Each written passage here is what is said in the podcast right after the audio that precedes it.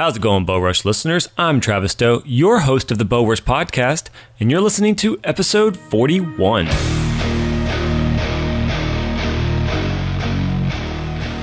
On this episode, we actually brought on Casey Smith to come on to our show and talk about land management on small properties. Now, I'm almost certain that a lot of you have access to properties some are very small, some are very large. It, it, differs between each hunter. But for myself, Scott, and some others, hunting on property that's about 200 acres seems average. And you might be telling yourself, wow, you know, this could have been really helpful earlier this season when we were just getting access to a property. And you know, it's true. This episode would have been great maybe a month or two ago, but it's coming out now because for myself, I've had one point where I was able to finally have access to new property right in the, the beginning of archery season. And the thing is, when I got in there, the very first thought was in my mind is, what can I get out of here? This was a few years ago. I've learned since then that there's more advantages, but I never put in perspective that I was looking long term. I was going in, what can I get right now? This is why we put this episode out now because if that is someone like you, you just got access to property, you need to think about long term. Don't just look about what kind of meat or what type of deer I can get out of it right this moment. Yes, hunt it if you want but stay reserved so you can think long term. Let Casey explain some of the things that he had to say because the tips that he shares are really good. I hope you enjoy it. Let's get it started. Hello? Hey, Casey, what's going on, man? Going good, man. Going good. You know, we appreciate you taking some time and uh, talking with us tonight. Not a problem. Not a problem. It's my pleasure. Main point, or the thing we really want to talk about, um, is you know land management and really getting quality deer on you know the property specifically. You have that 200 acres and how you're doing it kind of you know in that in that normal guy's budget budget of money and time versus you know these the the show hosts that are doing it 24 7 unlimited funds you know trying to accomplish that same thing just through kind of what you're doing. And then you know, just talk talk about some hunting stuff. You I, I know you got some some good stories uh, love love to oh, hear yeah. some of them. Yeah, absolutely, absolutely. So, I mean, it, the big thing that I try to do, you know, on on my farm is, you know, kind of assess the land and just, you know, figure out how to create the best habitat possible uh, to make deer feel safe and and to keep them fed as much as possible.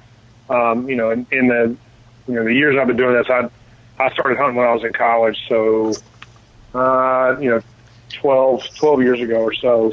Uh, if, if there's anything that I've learned, it's if you keep them fed and give them as little pressure as possible, you'll have deer. That's kind of the, the number one thing that I go by because every property's different. Everybody's got different stuff that they, you know, as far as terrain and, and timber and pasture land and stuff like that. You know, and the, the number one thing that I've found is if you if you pressure them as little as possible and keep them fed, you're good. You're going to have them. So and that's what I try to do at my place. I've got, like you said, I've got 200 acres there, eastern Alabama, uh, not too far from Lake Wedowee. Um, mm-hmm. And when I got there, to be honest, I I put out trail cameras, and dude, it was it was a month before I even had a picture of a deer. I mean, really? nothing. Oh yeah, it was bad, and you know that area um, had a had a bad reputation of, you know, if it's brown, it's down. yep. Uh, so I'm so familiar with that. We, uh, Yeah, we we ran into that a little bit where I mean, literally, if if it was moving through the woods, it was getting shot at. So, um, you know, I was kind of fighting a little bit with that, and you know, even in that first year that I was there, there was a guy that was uh, close to me that had a little small piece of land, but his piece of land just happened to be sitting in a nice funnel that led straight out of the bedding area of my property, and because of that, I think he wound up shooting by himself like nine deer by himself I mean, illegal as anything, you know, and there's nothing I could do about it. I didn't find out until after the fact, and you know, I couldn't prove it. It was just kind of hearsay, and so it, that that kind of put a hurt on us in that first year. But what I've done is um, I, I've really tried to, you know, establish you know year-round food sources. So uh, for me, it was you know the clovers and uh, that kind of stuff that we've planted, and you know some of the property you know, it, it wasn't really susceptible to clover. It, it, it didn't do well. So, um, you know, I planted that in some areas, but then you know, I've had to kind of turn to other sources. I've tried this year. I actually planted uh, milo for the first time because it was a little more drought tolerant. Seeing how that done, and then uh, in the wintertime, you know, just your basic stuff. I've gone and I, the the biggest thing for me was trying to do it with as little cost. So you know, a lot of guys get caught up in oh well, you know, food plots are going to cost this much money. Well, what I did is I went to the the local guys there in Alabama. Um, you know, just talking to people and you know, kind of going to the the local feed stores and stuff like that. And I got it where I could get a 55 gallon drum of just winter wheat, just regular winter wheat that like a farmer would plant mm-hmm. uh, for like 50, for like 50 bucks. I mean, you're talking almost seven bags of winter wheat, you know, 50 pound bags. Oh wow! Um, in, in that 50, yeah, for for 50 or 60 bucks. And so I was good. able to plant. Yeah, I was able to plant a, a really large area you know, for next to nothing. And obviously, wheat's not, you know, the number one most nutritious thing you could plant for deer. But when you have a ton of it, it still offers a lot of nutrition through the wintertime. Mm-hmm. Um, and, you know, all the way through early spring. And then it seeds out. And then when it seeds out, the turkeys really like it. I've got a big uh, 13 acre pasture there in the middle of the property. And uh, that I planted that entire thing in winter wheat, and it cost me like a hundred bucks. You said something about that. You sent it, you put or planted it in the center of your property. Is that because you're trying to focus in and trying to keep the deer more in the center and not towards the outer uh, beds where the, your your guy next to him took them? Yep, absolutely. Okay. So that was one of the things. The other things with you know me knowing that I had um, pressure on you know all sides of me. I had guys hunting all around me and I knew I was going to be fighting that. One of the things that I tried to do was was center all my food sources in the middle of the property. So, mm-hmm. um, you know, it, I, I got lucky that my biggest field is is directly in the middle of my property, but then my smaller food plots um, that I got, uh, I, I made sure to put those, you know, more to the interior because I don't want to be, you know, drawing deer to the edges and having deer that are, you know, they're on the edges of my property being, you know, you know, having a chance to get shot. I wanted everybody to, to feel comfortable feeding in the middle of my property. So all of my food plots and all of my feeders are as are as close to the middle of my property as possible, so that I try to hold the deer there. Um, and I've got on 200 acres, I run three feeders year round. I don't hunt over them, but I keep them full. Um, and you know, to me, you know, even though corn's not as nutritious as you know as some other stuff, it it it does hold deer there, especially in the wintertime because of the carbs. And, and so I make sure that I keep those feeders full year round. And if you think about it, you know, I looked at planting corn and I did the math. And over the course of the months that corn would actually be producing, you know, ears of corn, the amount of time you'd have to spend and money in the seed and the fertilizer and the, the roundup and the tractor time and diesel fuel and all that, it was cheaper for me to just run three feeders and keep them full than it was actually trying to plant it. Mm-hmm. So, well, so um, you know, that's that's. Go ahead. Sorry. Go ahead. Yeah. No, no. So real quick, just to kind of give um, an idea of what what you're doing down there. You talked a little bit about the the state of deer and the population. You know, when you first took it over, what what's your game plan? What are you trying to get to? What's what's the end game for for the property? So for that piece of property, and I'll give you a quick little background on it. It was my wife's. Uh, it was in my wife's family. Uh, her grandmother deeded us a portion of it, um, and so and then I've taken over, you know, all of it as far as the hunting aspect. Um, and years ago, it was a hunting club. Um, and once once I got there, my goal it, it's kind of a five year plan. It was uh, I took it over uh, three years ago, and I'm looking at least another two and a half to three years out, so maybe even more six years. Um, and I would like to try to get to 2019 before I start harvesting any animals whatsoever. Um, mm-hmm. My goal Devotion. Is, is not even. Yeah, and it's hard, man. I'm telling you, it's hard because you know I run cameras all the time, and I start seeing stuff, and I'm like, oh, you know.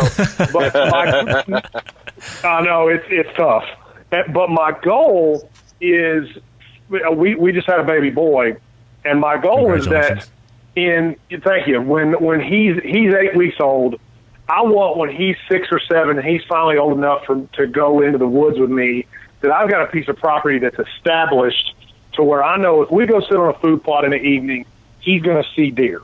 Now, is he going to kill a 150? Probably not, and I really don't care. What I want to make sure is that when he's young and getting into the sport, that he keeps his interest because you know the attention span of a young kid is, is short. Yeah. By mm-hmm. seeing animals, turkeys, deer, you know, whatever it may be, I want my population to be high enough that I can sit on any given food plot in any given evening and know that I'm going to see wildlife.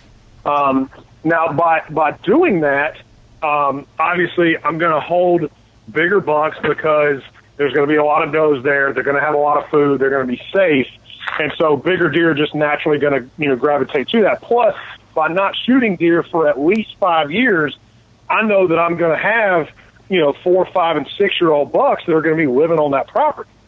Are you because I haven't shot them? Are you considering anything about the doe to buck ratio to make sure that you're having a, a quality deer? Yes. So because of the lack of, and I, I run a minimum of five or six cameras on that property year round because I really like to keep an inventory of, you know, what I've got on that property. And actually, it's, as surprising as it is, on that property, based on what I've seen on trail cameras, I've actually got a higher buck population than I do does. There's more bucks in that area than there are does based on what I've seen on camera. Um, so for me, on that specific piece of property, I don't want to shoot it.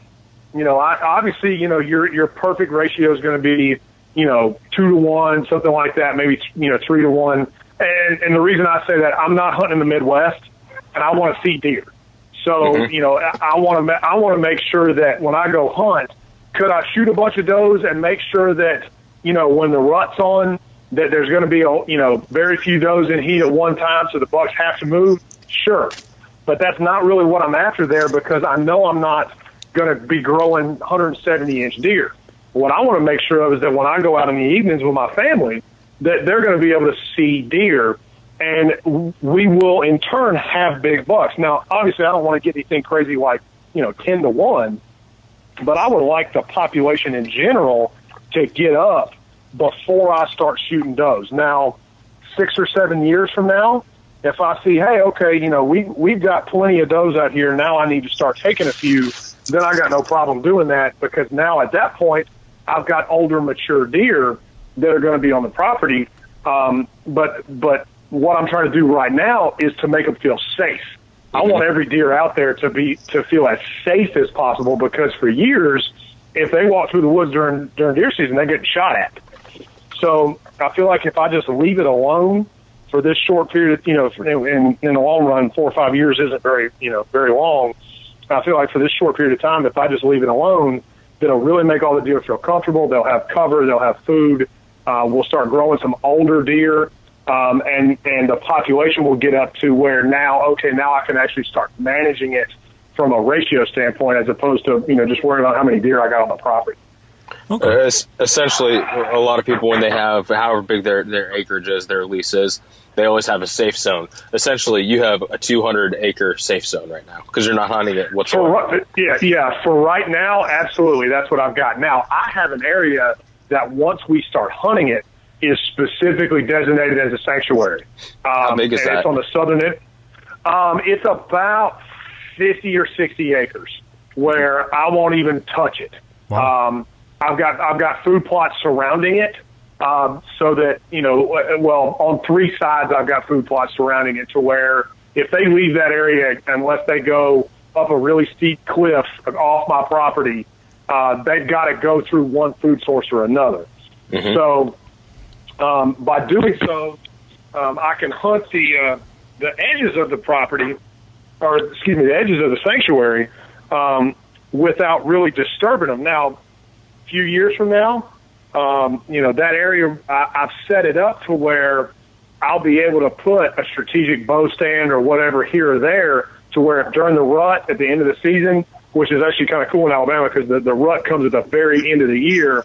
If I want to punch into that and hunt that sanctuary during the rut, I'll be able to still have minimal pressure because I went ahead and cut roads in there. Um, mm-hmm. And that's I would say probably the biggest thing that I did to improve that property, other than food is, and, and this is the advice I could give to any guy that's getting into it, is talk to people in the local area and find a heavy equipment guy that you can trust and that you can have do work for you. Because everybody that I know that has farms that, ha- that are successful, they have a guy that can run a dozer or a track hoe or a big tractor or whatever that could get in and do heavy equipment improvements to the property. And that's what I had. I had a guy that's a friend of mine down there that I've met over the last few years, and he had a dozer over there and cut a bunch of new roads, opened up some food plots. And that right there, just by doing that within a month of, of us opening the property up, we saw more wildlife than we'd ever seen in the previous two years because now the deer had easier access. They could move around. They had better escape routes. The turkeys felt safer. Uh, it opened up some new vegetation. I mean, it just everything that we could have asked for by doing that, it, it did. So, um, having a dozer guy is a, is a, a really helpful thing. no kidding. Yeah. Well, you know, backtracking just a little bit because um, something I want to make sure we get across is, you know, tell us about you. What what's your background? How, where's your involvement with kind of the hunting industry or you know the passion of hunting? Where'd that come from? And, and what are you doing right now? So I have wanted to hunt my entire life. Uh, I grew up um, fishing though. My my dad didn't really have any interest in hunting. Loved he loved hunting. He just didn't want to do it. He'd rather go fishing. Um, Yeah. So I didn't really have any access to it as a kid, but I always wanted to. Uh, and then when I got to college, um, uh, he's he's my best friend now. He was my best man at my wedding. I met him playing uh, summer baseball. I met him, and he took me down to his farm in South Carolina. Well, his place is probably the one of the best examples of what quality deer management over a long period of time will do. He's got a, a thousand acres in the low country of South Carolina. Uh, they've been managing it for 15 years. And anybody that hunts in South Carolina knows a 120 inch buck, 125 inch buck is a really good deer, especially down there. They're killing high 130s, low 140s, and seeing deer bigger than that on a regular basis and have been for the last several years. Um, and it's Wow. incredible. So, yeah, I mean, it, that place is a, is a little piece of heaven. Uh, so by being, by, by being around him, he's the one that really kind of fueled my interest in hunting and and showed me from day one that it's not all about um, you know just killing deer. It's about growing deer and, and everything that goes into it. And so, you know, obviously my my love for the outdoors and everything that I'd always done, I wanted to do it. And then he introduced it to me and you know showed me how to do it the right way. And then from there, uh, over the last decade, it's been you know learning as much as I possibly can to be an, uh, a quality, you know, hunter, not just how many I could kill, but I, you know, I, for me, it's a year-round thing. I love the preparation and the, the management as much as I do, if not more, than I do actually killing deer. So, I, you know, I, I, I wasn't able to do much of it. Um, I played actually, I played a few years of professional baseball, and so you know, that took up the majority of my time. And really, all I was able to do was just get in the woods, you know, during the off season at you know friends of mine's properties or whatever. Uh, but then once I got done and actually had the time to, you know, start getting some property of my own, get in some leases and stuff like that, that's when I really taken to starting to manage properties. And then, you know, just so happened I got lucky and uh, met a beautiful lady that happened to have a, a nice piece of property in her family. So uh, Was that was that the reason why you asked? you you were thinking ahead. Absolutely. So that worked out pretty well. Take, take advantage I, I have of the to I have to give her some credit. She when I, when she met me, she didn't hunt uh, at all. Um, she actually um, evented and uh, trained horses and stuff. And after uh, we got together, one of the first things we ever did together was go turkey hunting. And she went turkey hunting with me when I didn't know anything about turkey hunting, so it was terrible. So I always, I always laughed at that she she put in her dues uh, for those first thir- you know couple of years when I was trying to figure out what what the heck was going on, and uh, and now that's that's our favorite thing to do together is, is turkey hunting. She's she's killed birds in a few different states and um, you know loves a deer hunt as well, and it's it's something that as a family we really enjoy doing now, and now we can't wait to take our our new son there. So. Um, you know that that's kind of the background with me and then you know obviously over the last several years it's been for me trying to learn as much as i can that's anything that i do i, I try to educate myself to, to you know and it, for me the best way to educate myself was to learn from other guys that were doing it. You know, I can read and stuff like that, but just talking to people and picking up little bits of information from hunters all across the country. You know, I've been lucky enough to hunt in several different states uh, for deer and for turkeys, and you know, talking to guys here and there about what they do and what they had success with and stuff like that has really kind of you know helped me put a management plan together and a, and just a a whole hunting philosophy together. So, well, one of the things I think um, is a pretty nice about it is that you actually not just was learning, you were implementing from the start. You were trying something instead of there's so many people that would talk like, well, as long as I know this, and when I learn this, and when I have the right equipment, and when I get the right stuff, then I'll start doing the food plot preparation and doing all the steps. But you just started and you learned it as you went, so you were actually doing better just because you at least put it into action. Right. You know, so I, I kind of got ahead of it. Um, it was one of those things where I saw it from day one. It was, you know, and I, I, will say this: one of the things that helped me with this whole process is I had other places to hunt.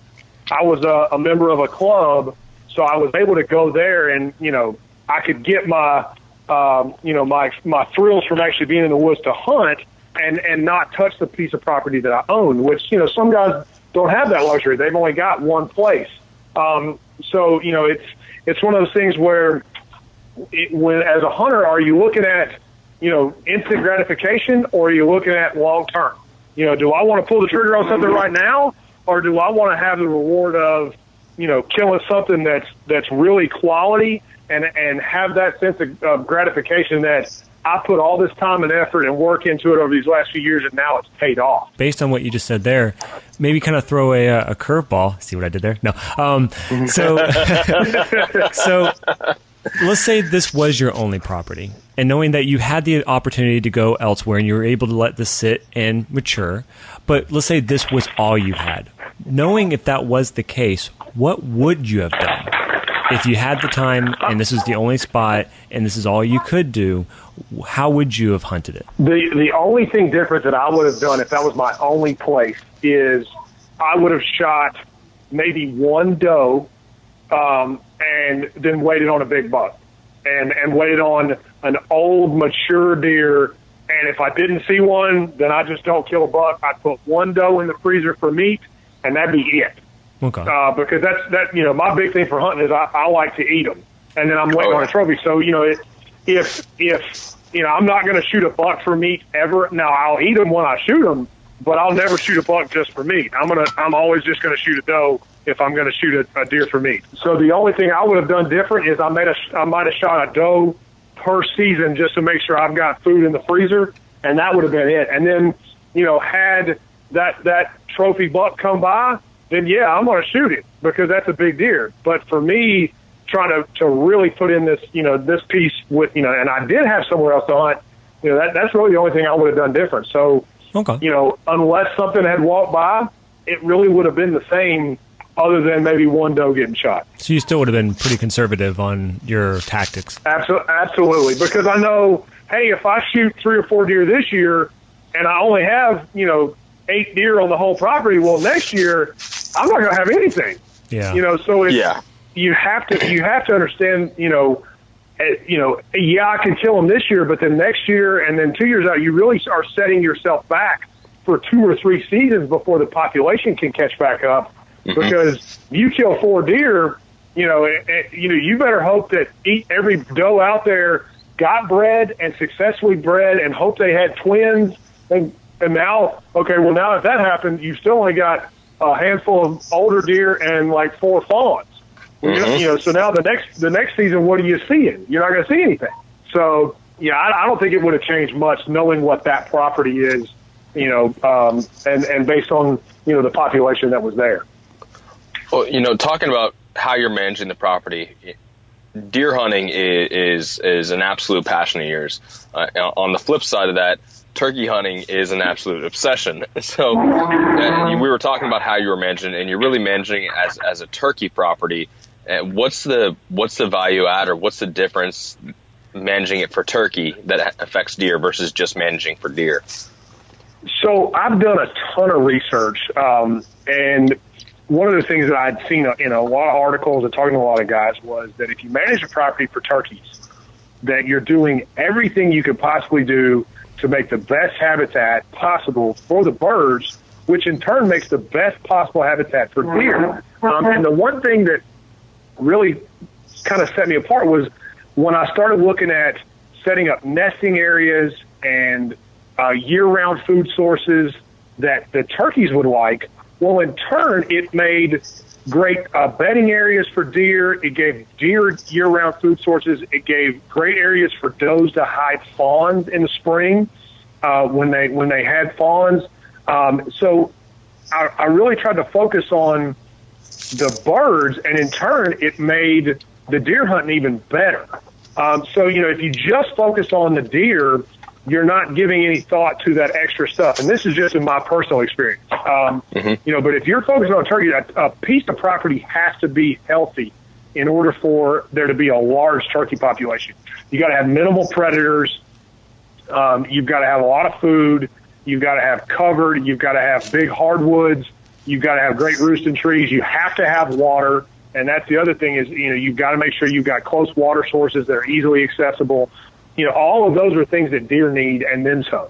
So if mm-hmm. you manage specifically for, for birds, do and one of the other things that you know some deer hunters never do that turkey hunters do is control burns. So one of the things I've got coming up this this uh, next winter is we're going to do a controlled burn on about 20 acres of the property. Uh, by doing that, we're going to introduce a whole lot new um, new undergrowth. Uh, undergrowth, exactly, and open up the property. You get a whole lot more food on there, and you know the turkeys love it, and the deer will benefit as well. Very you've been doing so you've been doing it for three years. What are what are some of the biggest changes? I mean, you run cameras year round. So, what are those changes that you've seen over the last three years? So, the first year I put it out there, I didn't see anything at all. You know, mm-hmm. I, it took me uh, up until the winter time before I even saw the first deer. Um, in the second year, started seeing some more deer. You know, nothing special. Had a few bucks here, a few does. Still no turkeys. Um, the next year, uh, which would be this past uh, fall, saw a substantial amount of uh, more deer. I mean, just walking around the property, you would see deer sign in places you've never seen it before. Uh, more established trails leading to food plots. Um, and then uh, this past spring, we finally started seeing turkeys. Um, mm-hmm. And then not only did we see turkeys, but then we wound up, we found two turkey nests and saw five hens, uh, a couple of jakes, and a gobbler all on the property, on a piece of property that for the previous three years had n- never had any birds on it at all. So, you know, we were really starting to see the payoff this year. And the fact that they were actually nesting on our property was, was really rewarding. My wife joked about me whenever we, we, we first found the nest but I wanted to go down there and, and, and stand there and guard it and make sure no coyotes or raccoons or anything like that because I was I was so excited they were finally nesting on our property. That's awesome. You know, yeah. Uh, so it's that part right there. Just that makes it so worth it. When you see stuff like that, it makes everything you've been doing. You know, it, you know you're doing it the right way, and it makes it 100% worth it. Being that you're trying to keep it unpressured, how often do you go in and check the cameras? Um, I try to go about twice a month. Oh. Um, yeah, I, I go about twice a month, sometimes, you know, once a week. But what I do is I always take the same vehicle. I take, I drive my truck, I drive my truck straight to the feeders and then hop out of the truck, check the camera, hop back in the truck. So it becomes where the animals, you know, just like farmers on tractors and stuff like that, they get used to certain things. So the same vehicle is always coming in. It's always doing the same thing. It's associated with food. The other thing I do is I make sure I go in in the middle of the day uh, you know, when as little animals are, are going to be up and moving as possible. And by doing that, I feel like I'm pressuring the deer as, as little as I can, you know, because they get used to it. Makes sense. Have you ever thought? I think Scott mentioned this maybe a year or so ago. I can't remember what we were talking about, but you brought this subject up. I thought it was pretty interesting. It was about having walking into a property constantly wearing during the off season with like either motor oil or something on your uh, clothing, just because then if you happen to be out there and you are in somehow you have your vehicle or something, they're used to that smell because you've gone in there with that and you've left it. Scott, what, do you remember when that was? So, was that you that said it? Um, some, something, something very similar. Tell me about that. Yeah, mm-hmm. they, they talk about going and wearing diesel fuel on their boots because it smells like tractors. Yeah. Mm-hmm. Which yeah, I, I've heard you know, that before. I've never heard anyone. I, I've I've heard it a few times, and it came up in a conversation um, from a guy who just he, you know everyone has that thing that they swear by, right? Whether it's you know there's some guys that swear smoking a cigarette in the stand and it doesn't doesn't affect anything. Other guys think you know wearing diesel diesel fuel on your shoe. You know everyone has that thing, which I'd never heard of anyone actually doing it until this one uh, one farmer I was talking to. Um, but uh, I mean, he, he swears by it. So I mean, everyone has what they're comfortable with and what gives them a little bit more You know- confidence, I guess, because it's what it comes down to. Yeah, well, and it's funny because you know I've heard similar stuff, and I've heard the smoking a cigarette, dipping in the stand, you know, whatever. And you know, the thing is, is if you're downwind of a deer, it doesn't matter. Yeah. So just be if you if you're sitting there in the stand smoking a cigarette, and a deer walks out in the field 200 yards away, and you shoot the biggest deer of your life with a rifle, you're going to swear that hey, it's fine smoking a cigarette in the stand. Well, what you don't realize is how many deer that are downwind of you never came in that you might have seen. But you'll swear mm-hmm. because you killed that big deer while you were doing that that they don't care. So you know, I I try to be yeah. I mean I try to be as scent conscious as possible. Mm-hmm. Pay attention to the wind. But we had a conversation when me and you talked uh, just a couple days ago mm-hmm. about if you hunt in the south, especially like you know where I hunt in South Carolina, and it's flat and it's swamp bottoms. If you want to hunt the wind, good luck. Because if you go sit in the stand, it's going to change to every direction at some point during that hunt. So I, you, you, it's just impossible. So, um, you know, the, the big thing that I try to do is just pay attention to my scent. Spray down, you know, make sure I shower, keep my clothes in the in the scent lock containers, you know, whatever, and you know, hope you get lucky. Because a mature buck, I don't care what all you spray down with and all that kind of stuff. You can use a nose jammer.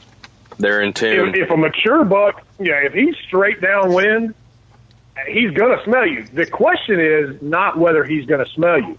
The question is whether or not what he smells of you is enough to alarm him or not. Mm-hmm. And that's what I think is, is funny is is hunters are always like, oh, he's not going to smell me, or I'm trying to keep him from smell me.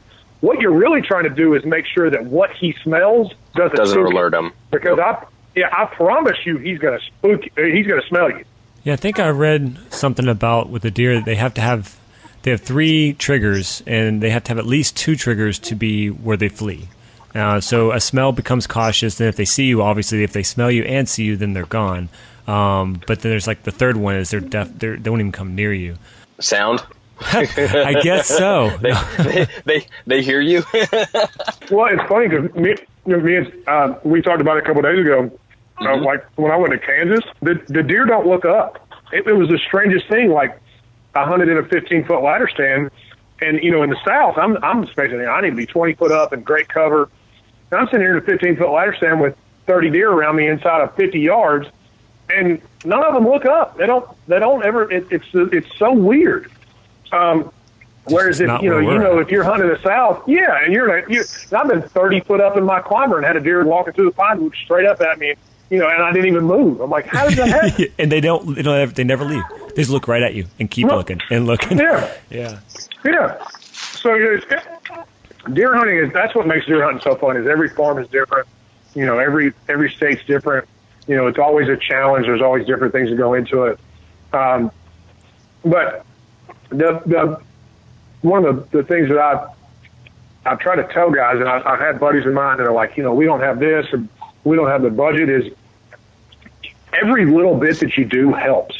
So if you mm-hmm. say, well, I don't have the money to do this or that or whatever, okay, that's fine. You don't have to do that. You don't have to go plant a big cornfield and have the prettiest food plots in the world. Do what you can because everything that you do is going to help. You know, if, if you do nothing, you're not doing anything. But, you know, even just getting out there and, you know, with, with a, a, a pole saw and opening up trails and opening up roads and, you know, getting out there with a hand tiller and tilling up a little plot, anything you do will help. And even in places where it's not legal to bait, Mhm. putting out feeders. If you can Oh, yeah. run feeders, if you don't, if you don't have tractors or nothing, if you don't have, you know, you can't do food plots, just feed them. Put out a feeder. It's not that expensive.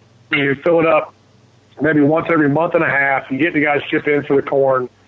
Just feed them and feed them and feed them and feed them, and that alone will help you hold deer on your property. Is there any products with you know whether it's a type of soil or a type of feed or you know a product that you used or have been using that has really kind of impacted the, the way you're able to do work on the property or you've got good success out of? Um, there's nothing specific other than the one thing I will say is that if you're going to plant food plots, make sure that you get soil tests and that you fertilize. Uh, I see a lot of guys that, that overlook that, and you will you will not get anywhere close to the same production um, or your you know your value for your money that you put in the seed if you don't fertilize the food plots and fertilize them correctly. So it's it's very inexpensive. It's very easy to do is to get soil samples and send them off, you know, to the county co-op and, and get your soil tested. And so that way you know exactly what to do to help your food plots grow the best. Um, and so then you're getting the most for your money.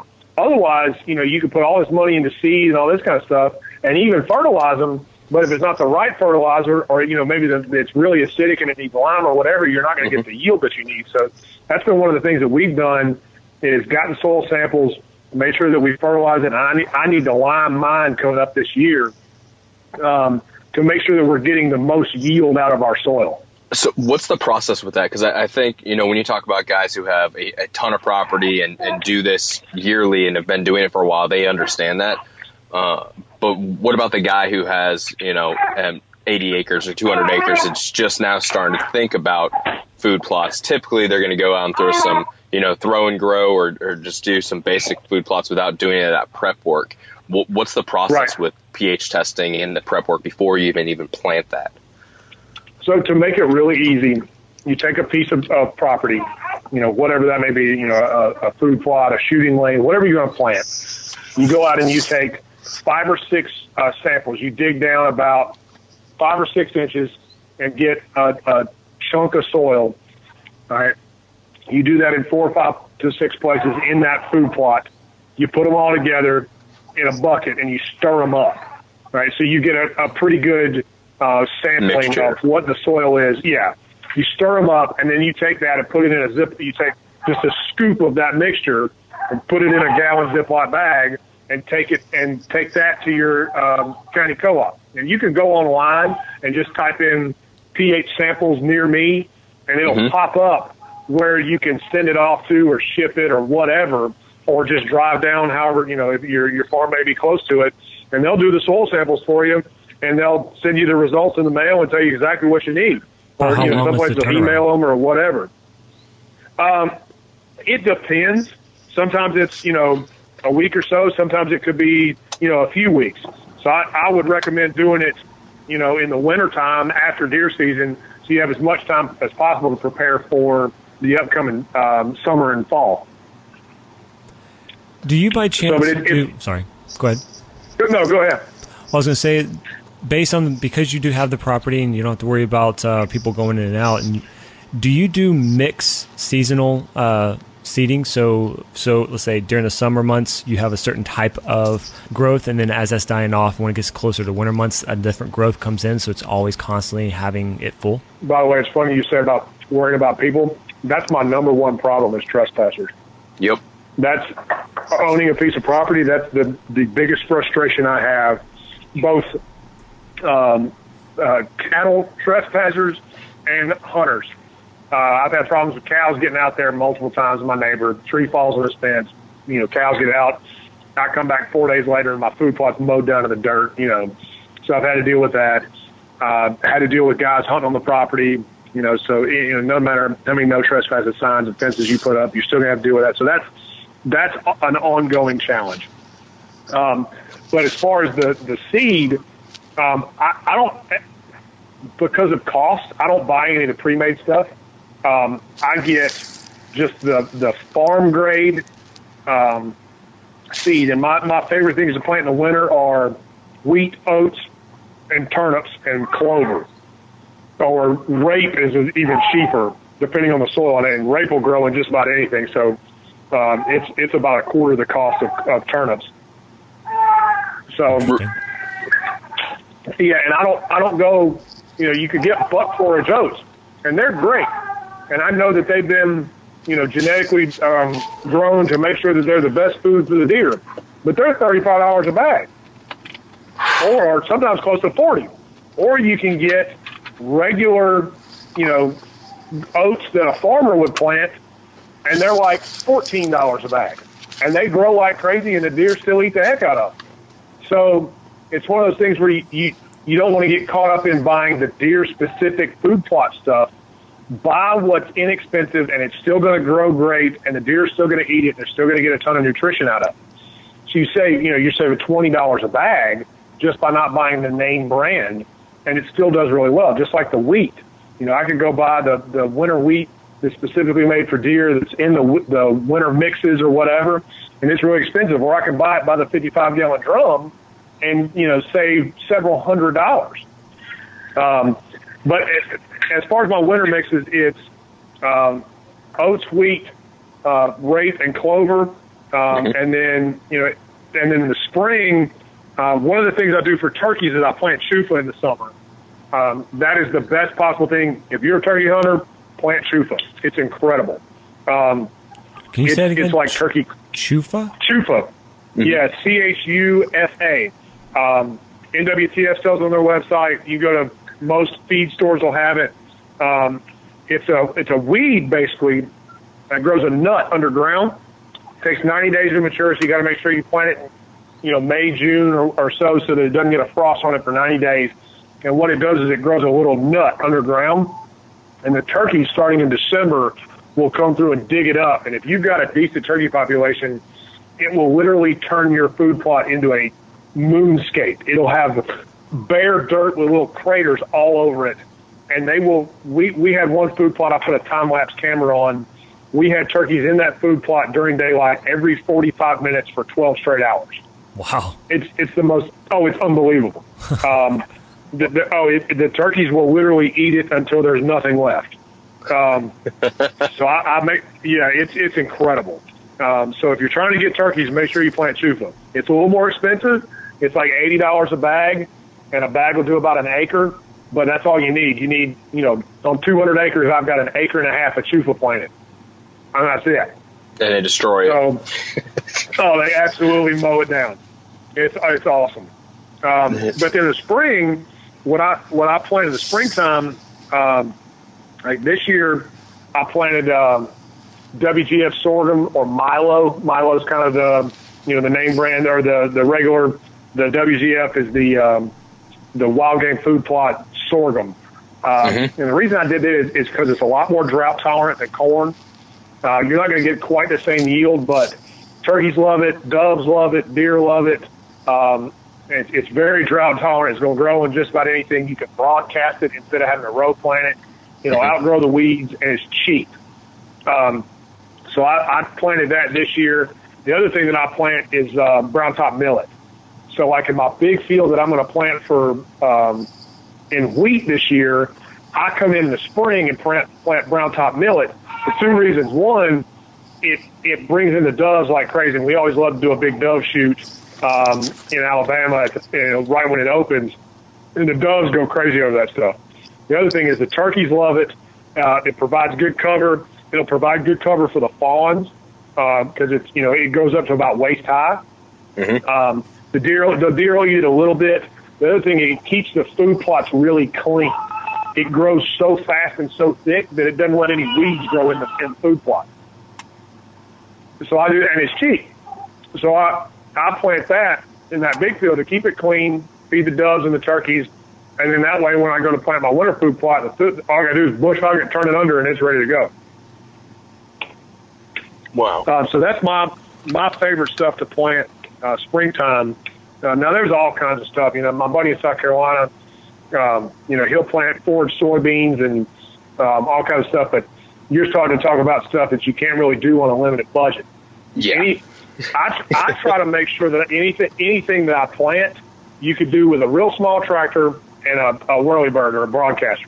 You know, where, or even if you had an ATV and you wanted to have one of those small plows behind it uh, and a little ATV spreader, you know, you could do everything that I do at my farm. You'd be able to do with that uh, if you wanted to.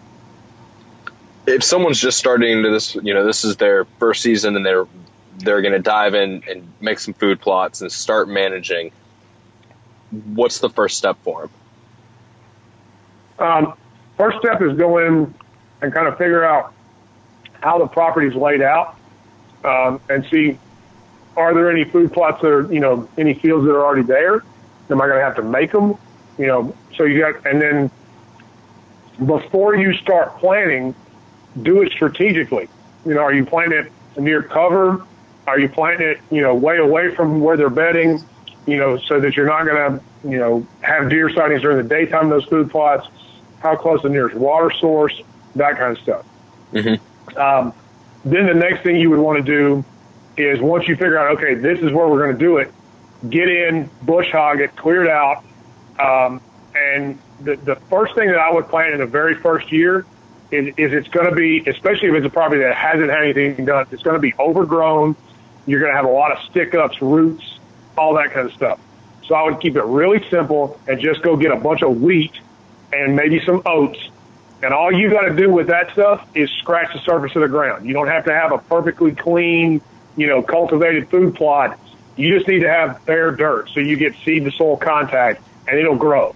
And I've done that where the first year I went into a property, um, I had a lease several years back when I first started into this that nobody had ever done anything there. All it had was logging roads from where they had gone in and, um, and timbered the property a few years before.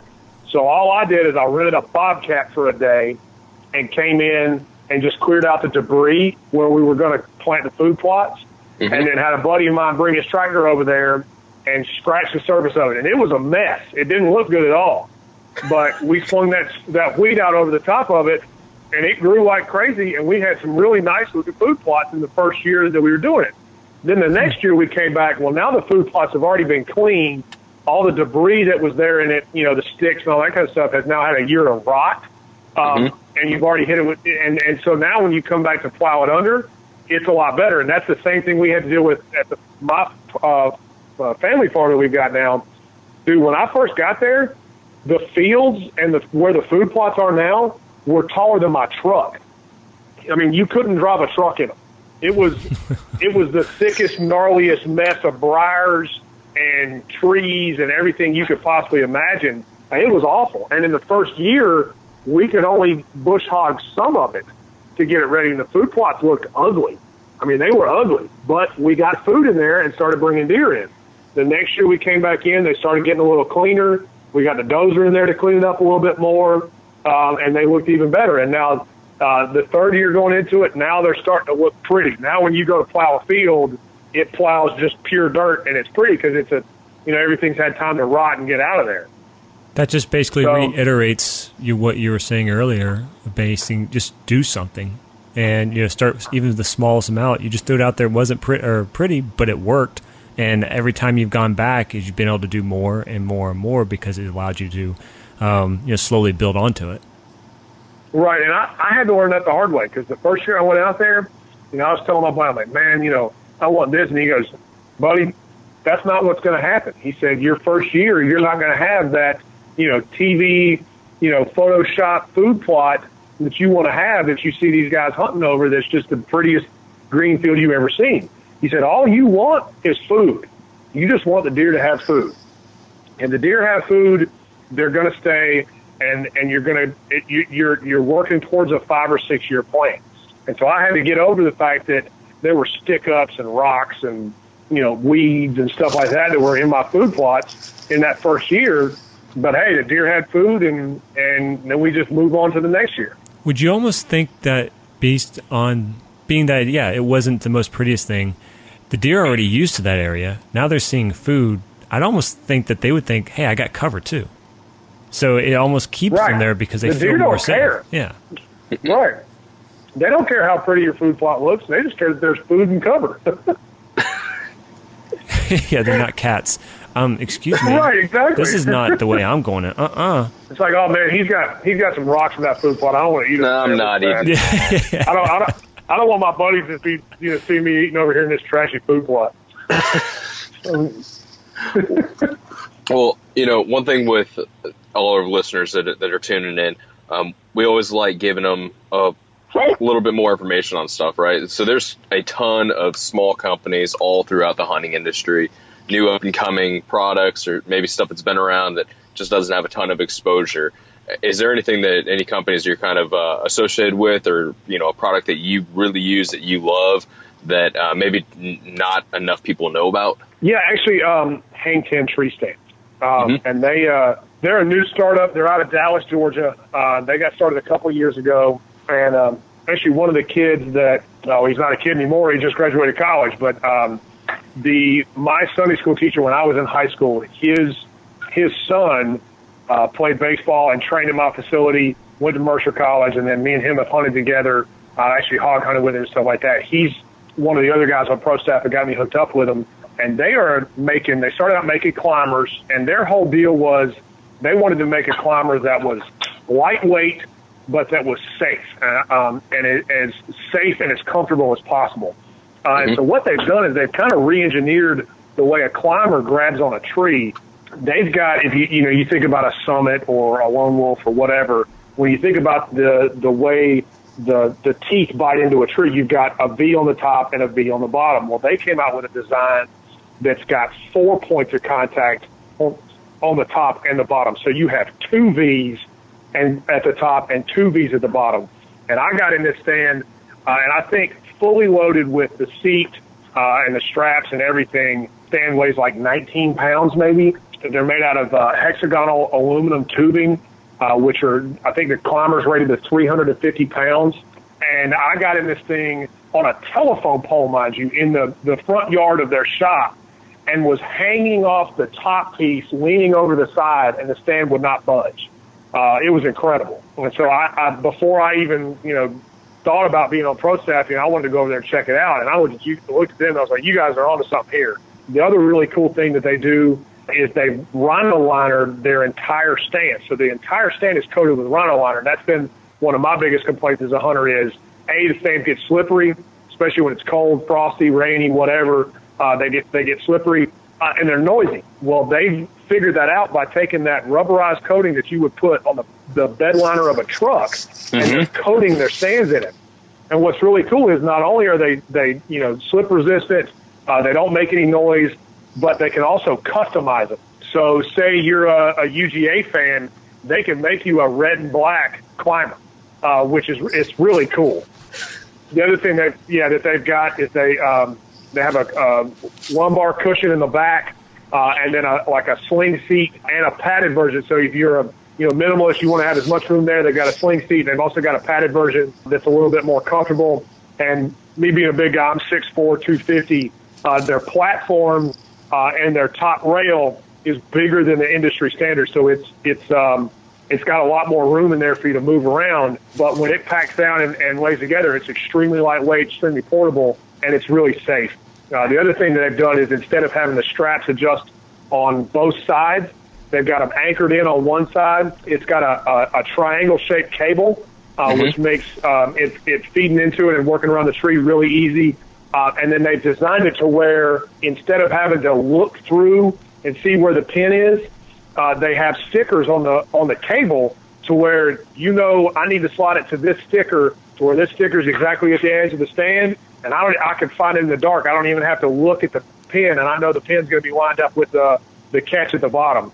The other thing is the pin um, is is self it's uh, self catching. So when you push it through, it you release the top of it, and it sets in there. And the only way to, to pull it out is you have to press in the top and then pull it out, so it, it doesn't have uh, like the regular C clamp that you would see on like a ladder stand or something like that. So it saves on noise, uh, saves on time, and they so they really approach it on you know how can I make this efficient for a hunter in the dark so it's easy, it's fast, it doesn't make any noise, so you're as stealth as possible, and it's as safe as possible. They've also gone in and started making lock-ons that they just uh, introduced this year. Same kind of concept as that hexagonal aluminum. So they're really safe, they're really strong, and they're, they're making a really good product, man. They're all everything they do is made there in the USA. Uh, they manufacture everything. I mean, do all the welding and all their stuff uh, right there in their little shop in uh, in Dallas. And I, I think they're they're going to really start uh, putting out some highly high uh, high quality products, uh, which they already are. But they're going to start taking on the market here pretty shortly once people find out about them. So uh, check them out. It's Hang Ten Tree Stands. They're on Facebook and Instagram, uh, and online, and all that kind of stuff. Nice. That's awesome. Very cool. Um, Travis, you got anything else? Yeah, actually, I do because you were saying that you're having to deal with the the surrounding properties. What kind of steps are you taking? I mean, how are you dealing with them? I guess in a reasonable, responsible way, or obviously you can't really control everything single thing that happens. If the cow gets out, I guess there's only so much you can do. But what have you done to try to take steps to uh, ensure that nothing's happening on your property? So I'm glad you asked me that. The the first thing that I did when I first started hunting up there is I found out who everybody that owned land or hunted around me was.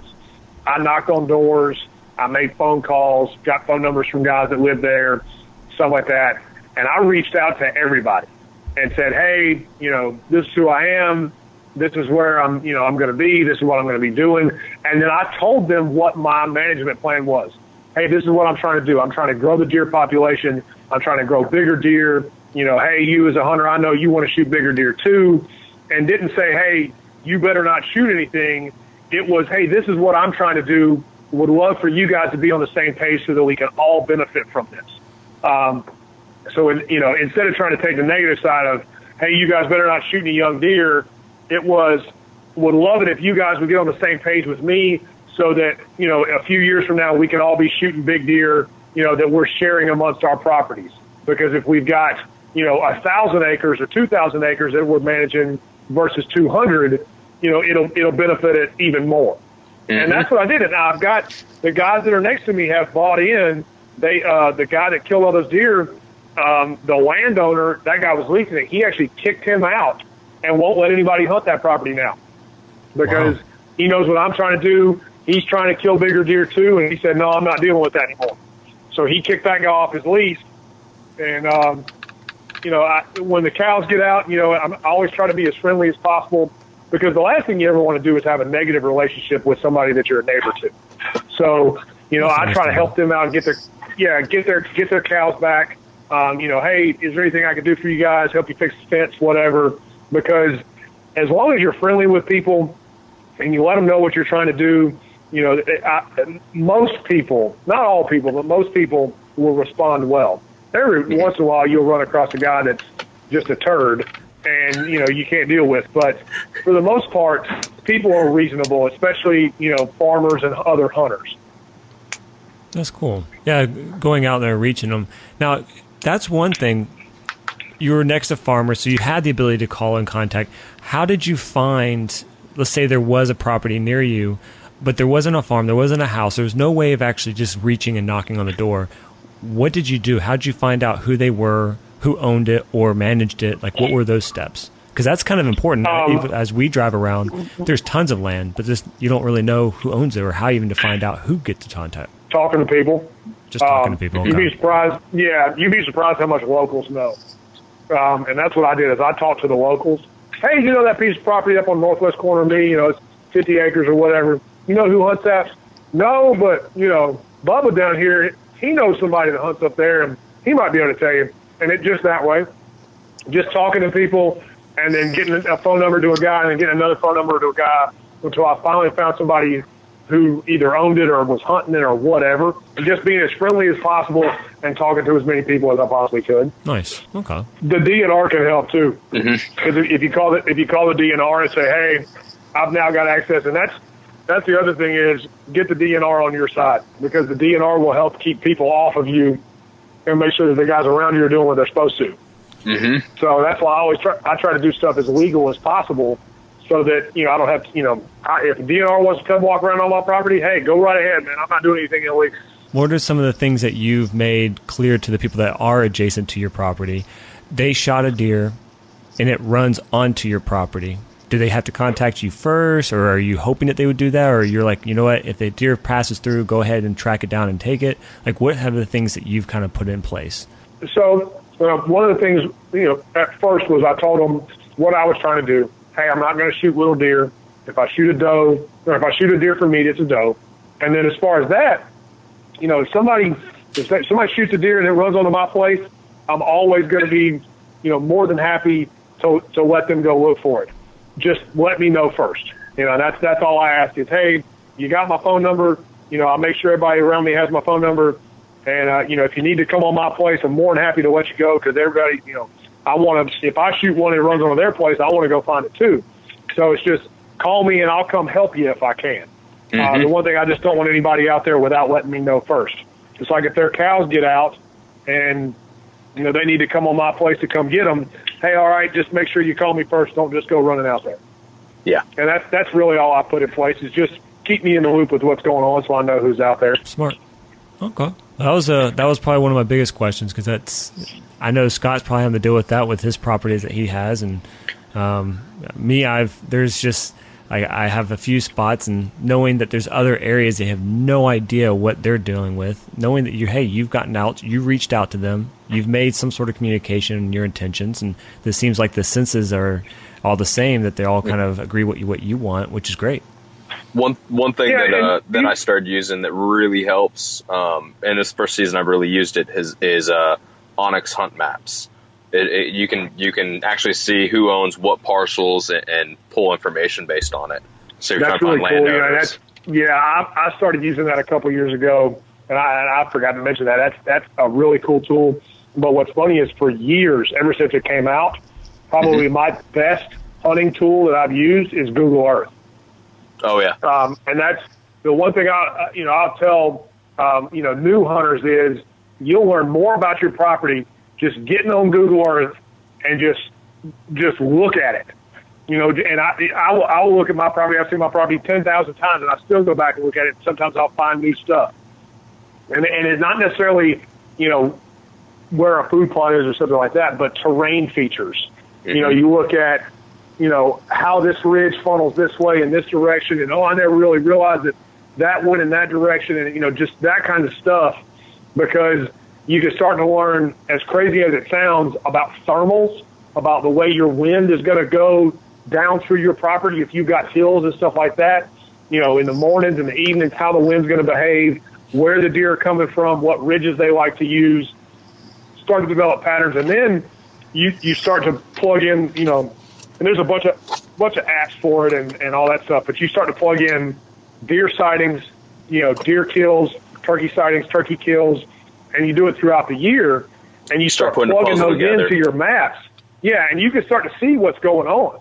I mean, you put a couple years worth of data of what you've seen, you know, all throughout the year. You can see where the deer tend to hang out at this time of the year versus this time of the year, like, and you start to see all that play out. I mean, it's really cool. Is there an app that you use uh, for mapping stuff like that? Is there one specifically that you're aware of? Um, Yeah, I use uh, HuntStand. Mhm. Um, it's called HuntStand, and it actually it's cool because it shows like, you know, you'll use like the weather data and show you like the wind direction for your specific stand. I Uh, like I've it. got I've got but onX Hunt. the uh, that HuntStand one to me. It just seems very um, complicated. It's almost It is. it's every time you click It on one thing, if you don't hit the right button, you're almost stuck whatever field it's structured in, and you. Yeah. That's the only one part. I wish it was a little bit more user friendly, but overall, it's it's Yeah. a really nice app. the the way it's set up, as far as you know, what you're trying to accomplish with it is great, but the ease of use is definitely uh, leaves something to be desired for sure. Yeah, Um, it's not very user friendly at all. I've also got the Whitetail Freaks Property Manager. Um, I'm looking on here. I've got like the Deer Lab Extension Deer Food Plot. I mean, I downloaded a bunch of them. You know, I got, I got, you know, if I see a new app, I'm gonna try it out. So I got all kinds of stuff on here. Um, but you know, I use the HuntStand and Google Earth, and then you know, I use like the moon tables and stuff like that as well.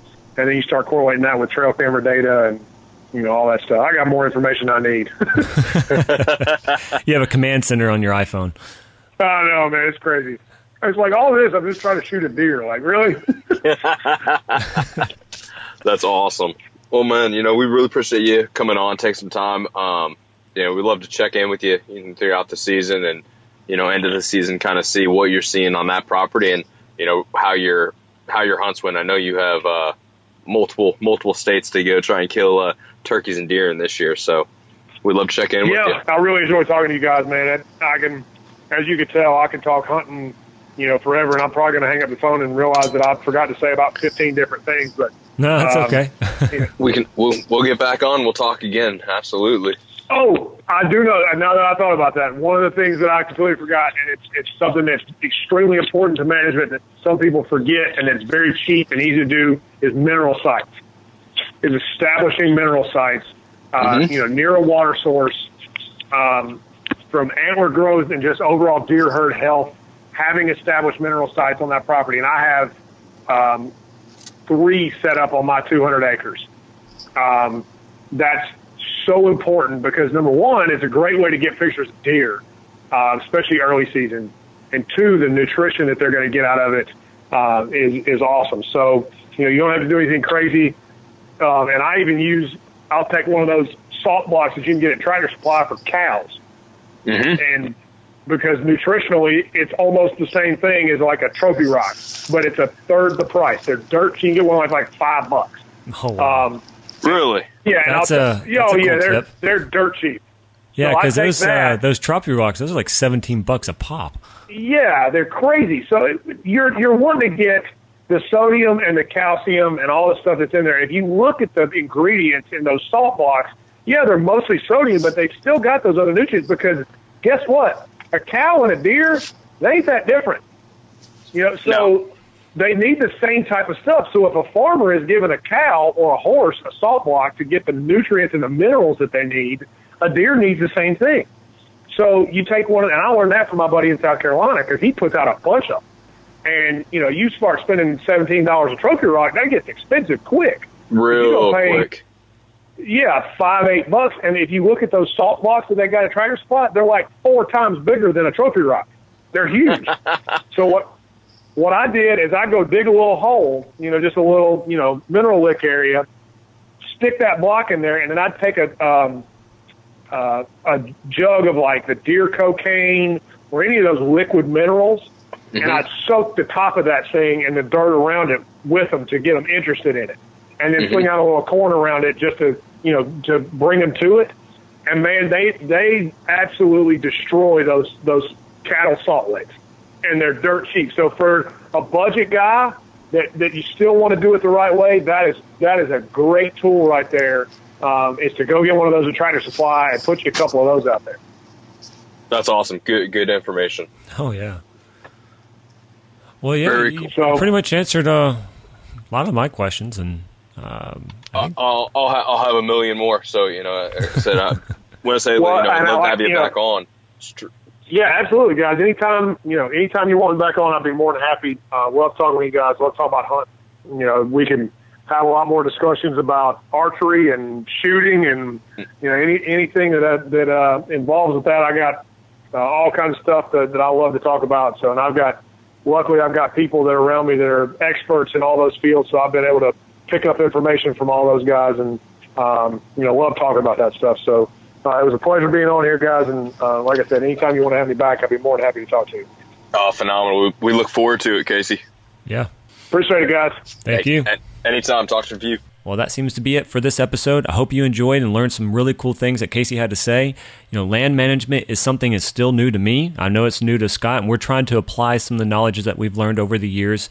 Most of the time, we've always been hunting WMAs or properties that we didn't really have full control over. Scott was lucky enough to get access to land that and he was able to put his name on a lease and start planning and doing things and the things we've learned over the years and apply it so it's going to be interesting to see how that comes about. But uh, if you enjoyed this episode, I'd appreciate it. It would mean a lot to us if you can go to our iTunes account and give us a review. How you get to it is going to mybowrush.com forward slash iTunes. You can also follow us on all our social accounts by just going to mybowrush.com forward slash follow us. Seems simple enough, but it lets you know exactly how to find us on Facebook, Instagram, Twitter, and a few others. Go to those social accounts, like us, follow us. It'd help us out. We're trying to ran- branch out, get more involved into the social communities, but we need your help. So if you could, take the time, say hey. And if you have already had success in the woods, come to the social accounts and show us your photos. Tell us your story. We'd love to hear it. I think that's it. Uh, stay tuned till the next episode. But until then, I'm Travis Stowe, your host of the BowRush Podcast. I'm out of here.